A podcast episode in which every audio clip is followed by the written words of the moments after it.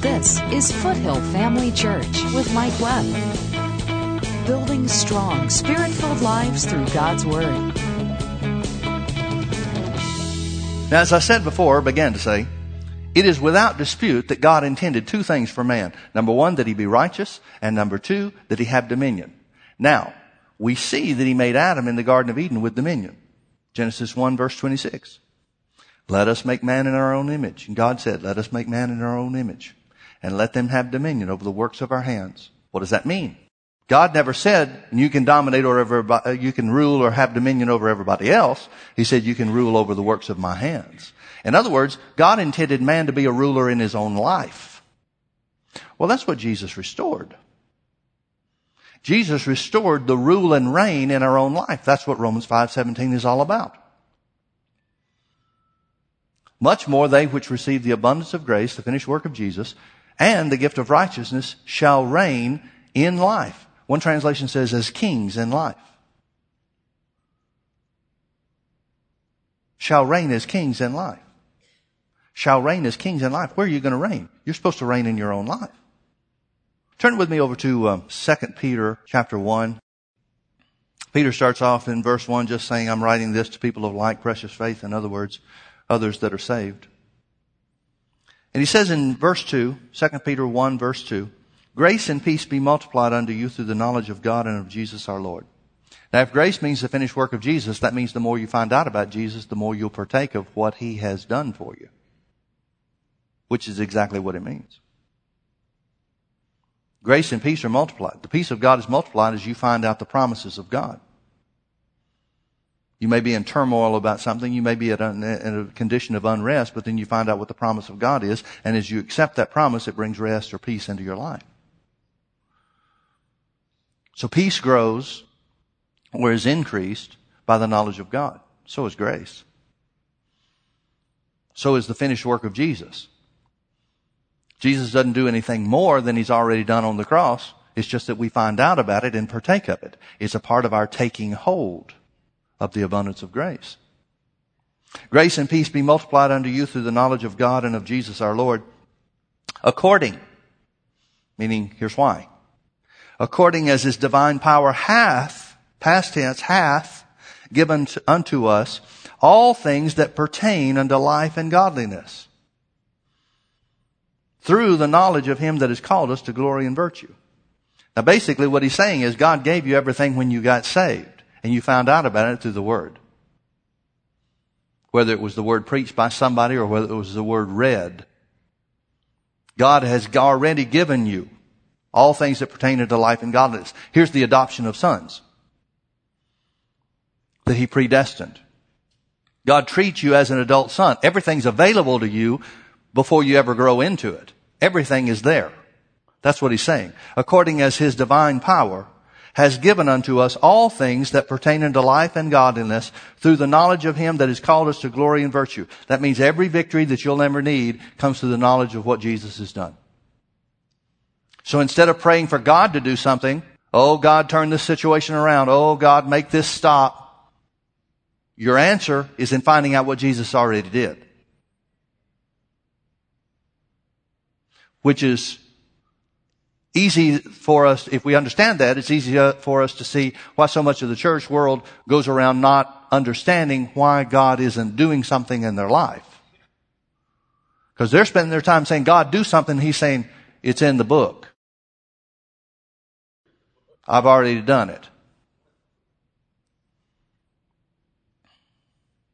Whereby are given unto us exceeding great and precious promises He's talking about the Word. The power of God gave us the Word of God. That by these, these promises, you might be partakers of the divine nature.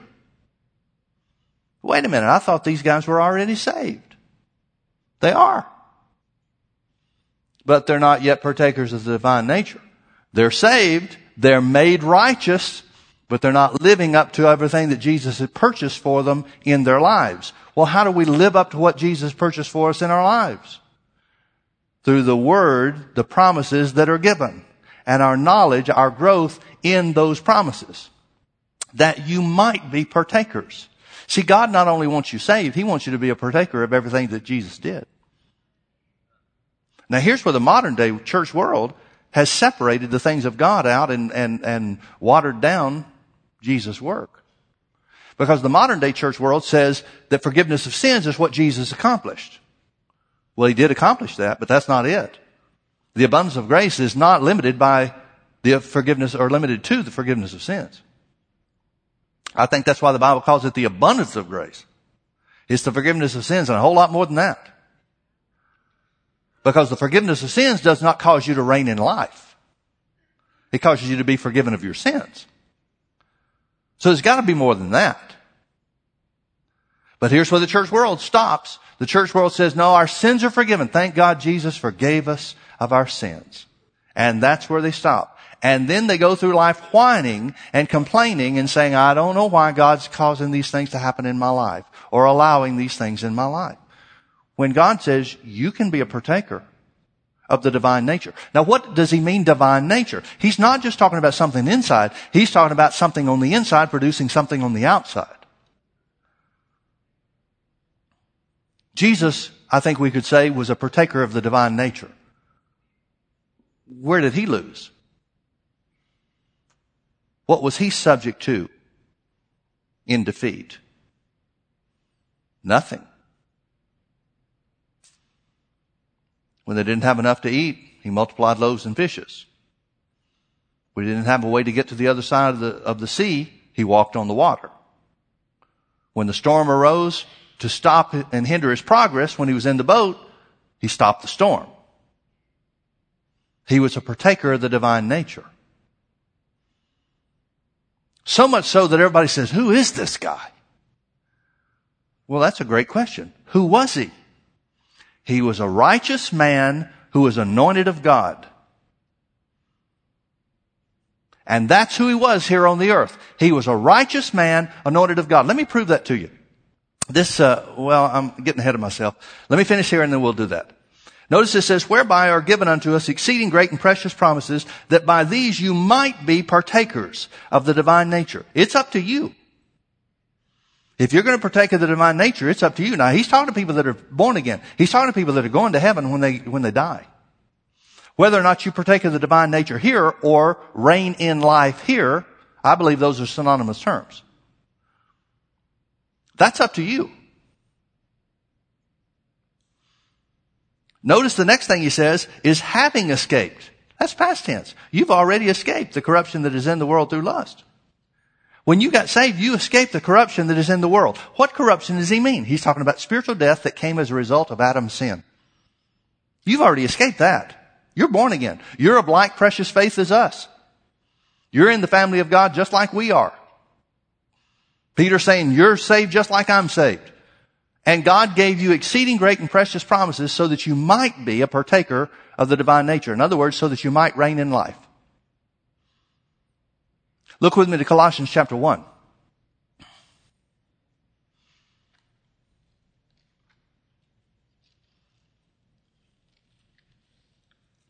Colossians chapter 1, st- I'll start reading verse 9. Here's a prayer that Paul prays for the, uh, the church at Colossae. He said, For this cause we also, since the day we heard it, do not cease to pray for you. In other words, he prays this over and over and over again. We do not cease to pray for you and to desire that you might be filled with the knowledge of his will and all wisdom and spiritual understanding. Uh, folks, that's a great prayer to pray for yourself. That you be filled with the knowledge of his will and all spiritual, in all wisdom and spiritual understanding to this end, that you might walk worthy of the Lord unto all pleasing. God apparently cares how you walk. God apparently cares what is produced in your life. Now, a lot of Christians don't seem to, but God seems to. Paul seems to be concerned about this, and his concern is prompted by the Holy Ghost. That you may walk worthy of the Lord unto all pleasing. He doesn't say that you might get saved. He doesn't say that you might be worthy of salvation. No, he says you're already saved, so walk like you are. Live like you are saved.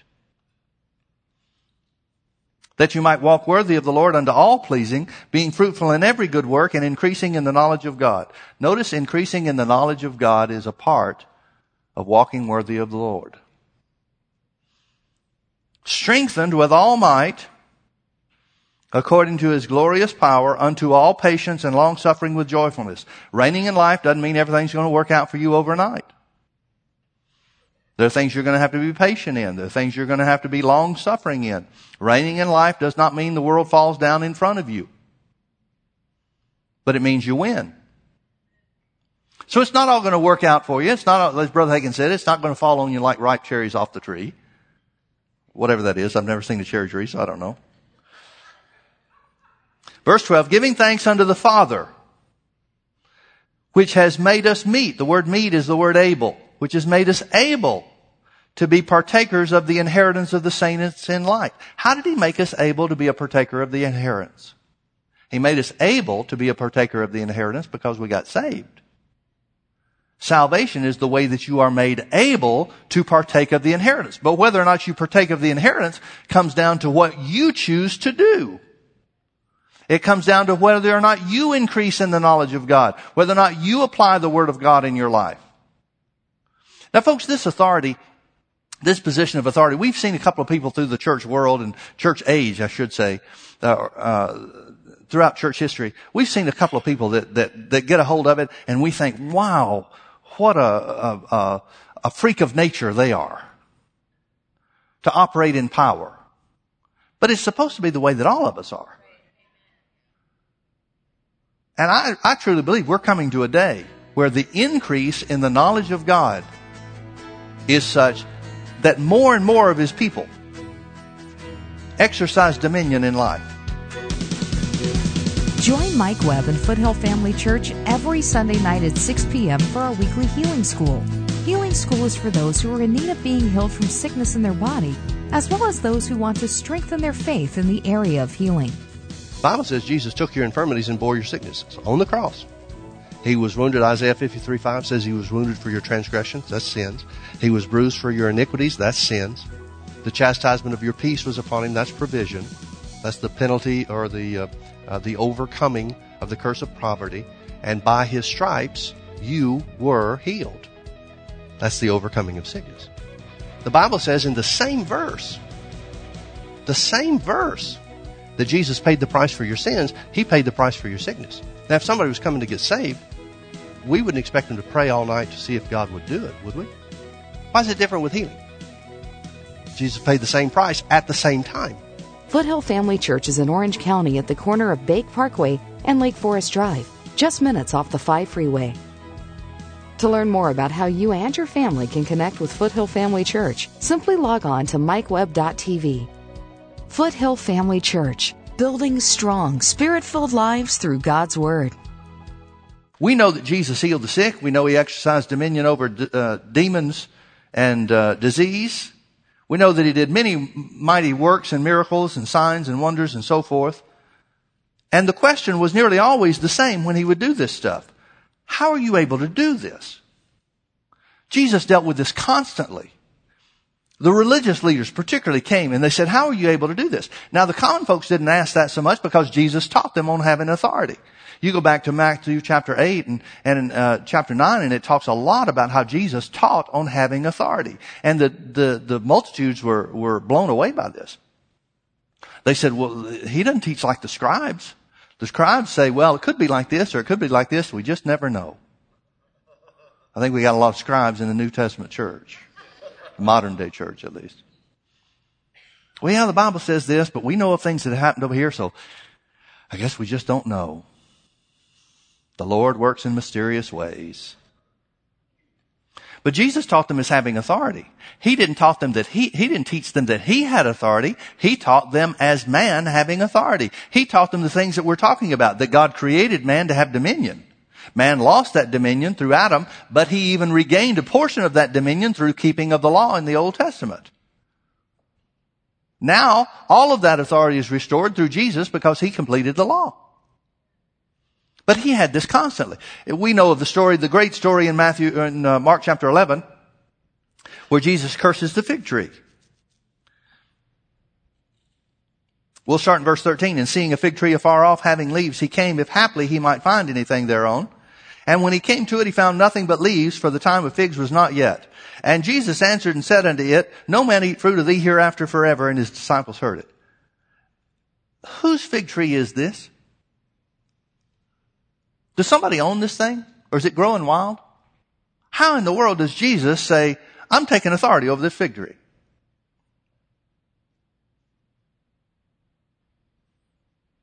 If it was my fig tree, I wouldn't have been happy about this. Although, if it was my fig tree, Jesus probably would have turned to me and said, why haven't you done something about this? Why are you growing unfruitful trees? God apparently doesn't like unfruitful stuff.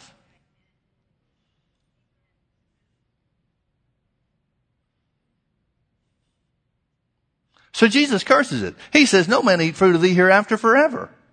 Are you kidding? Seriously, Jesus? This thing didn't feed you, so you're cursing it for life? Forever? Yeah.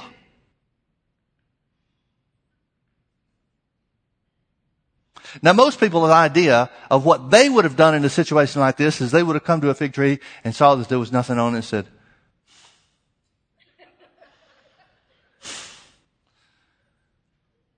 shoot. I was really hungry. God, come on. Even trees don't produce for me. And if a voice from heaven would have said, do something about this, Christians would have taken a knee and said, Lord, we pray that whatever your will would be concerning this tree, that Lord, you just, you just worked your will. In Jesus' name, amen.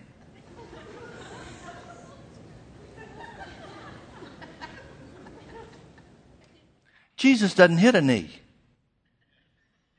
Jesus looks at this thing and says, no man eat fruit of thee hereafter forever. In other words, you're not doing what you were created to do, so you die. And his disciples heard it. I wonder what they thought. There goes Jesus. Never know what that guy's gonna do. Now he's talking to trees.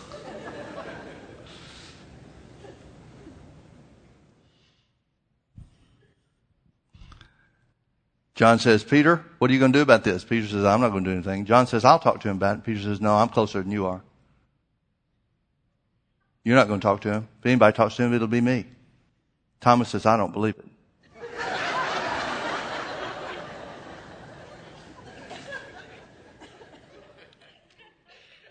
Verse 20. And in the morning, as they passed by, they saw the fig tree dried up from the roots. And Peter calling to remembrance. Now Peter will say something. Peter calling to remembrance said, Master, behold, the fig tree which thou cursest is withered away. Like Jesus is going to be surprised. Jesus, look, I, I heard you talk to it. I heard you curse it. Look, it's dead now. And Jesus answering said unto them, have faith in God. I love this. Jesus did not say, yes, Peter, this proves I'm the son of God.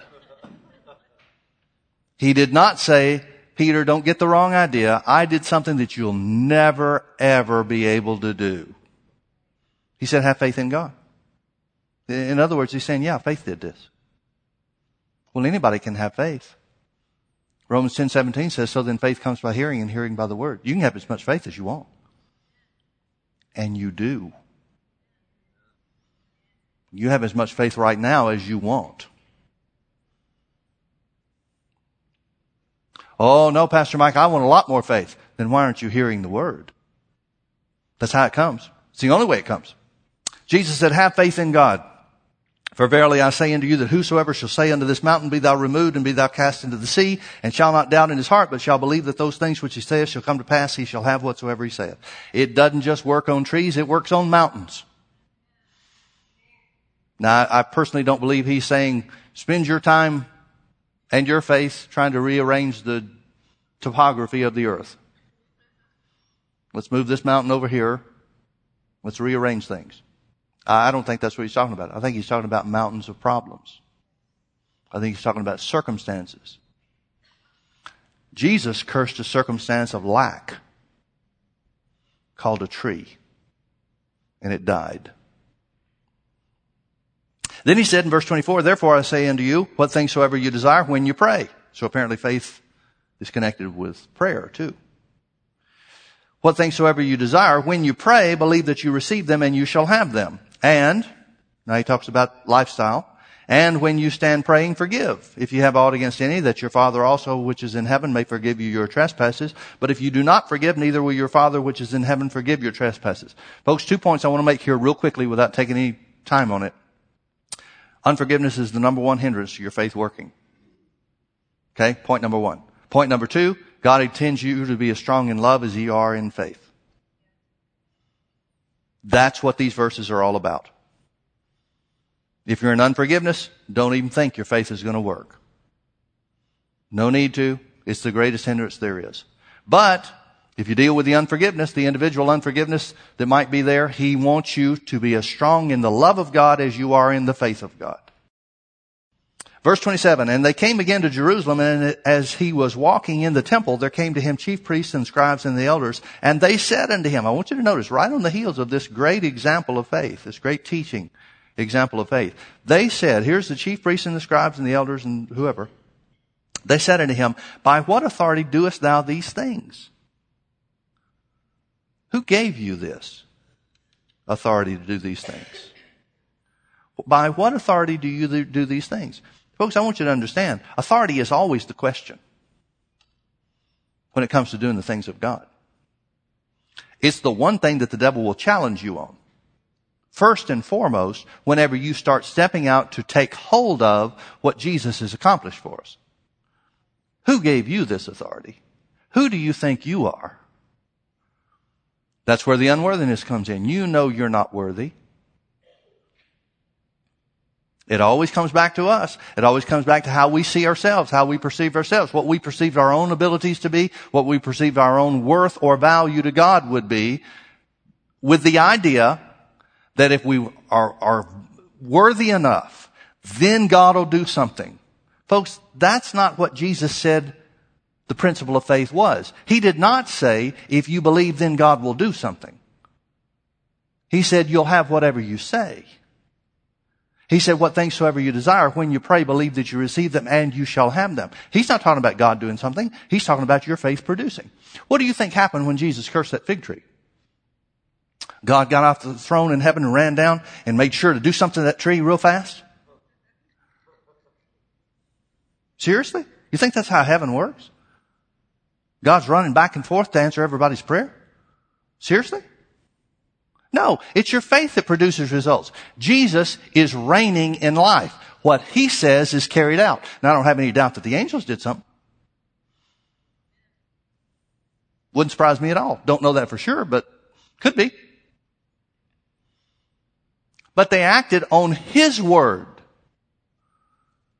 because he's reigning in life. And that's these religious people's problem. And folks, it's always going to be a problem with religious people. Don't be a religious people. Because religious people have problems with authority.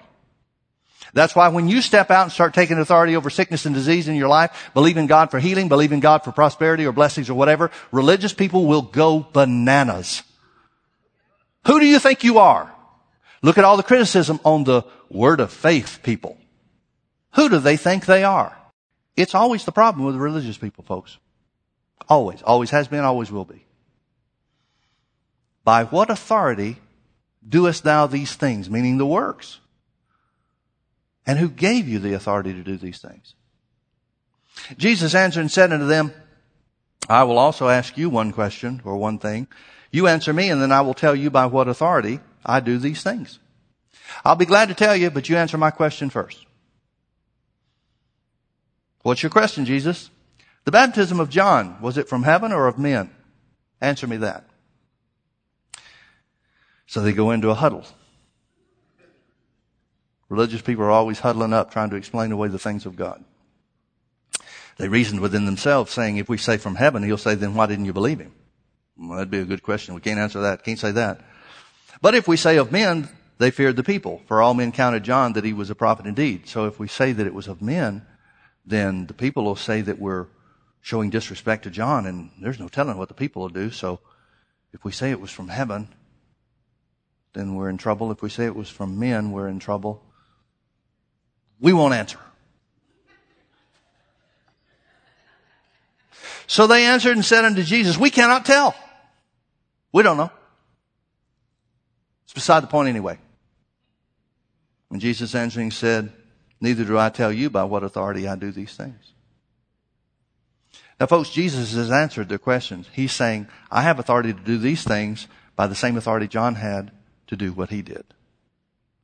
The baptism of John, what was it? Was it from heaven or was it from men? What was the baptism of John? John baptized people saying, repent, for one is coming. There's one coming that's mightier than I. He'll baptize you with the Holy Ghost. I'm baptizing you in water, but he'll baptize you in the Holy Ghost. His message was repentance from sins. Prepare for the Lord coming. That was John's message. Was it from heaven or was it of men? The answer is very simple.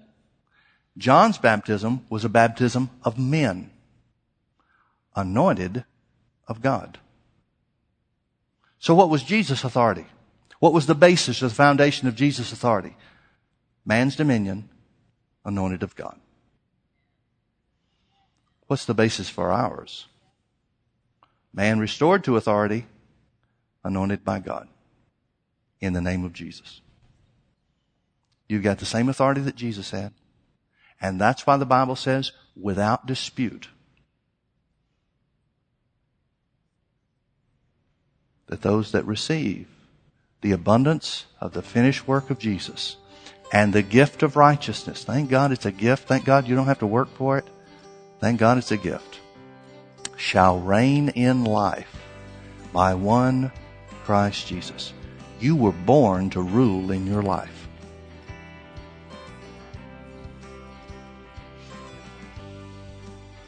You were born to rule in your life.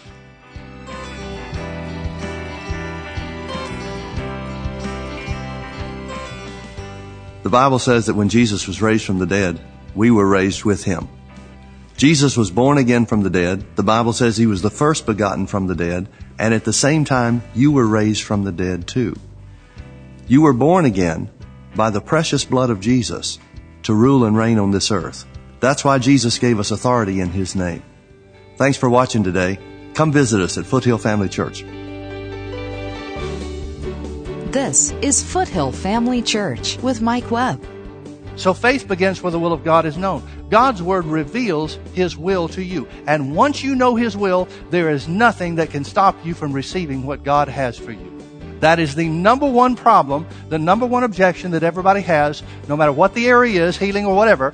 That is the number one objection that people have. They don't know if it's God's will for them. Well, how are we going to find out? The answer is in the Word. Join us Sundays at 9:30 a.m. and 6 p.m. or Wednesdays at 7 p.m. Visit us online at mikewebb.tv. Foothill Family Church, building strong, spirit-filled lives through God's Word.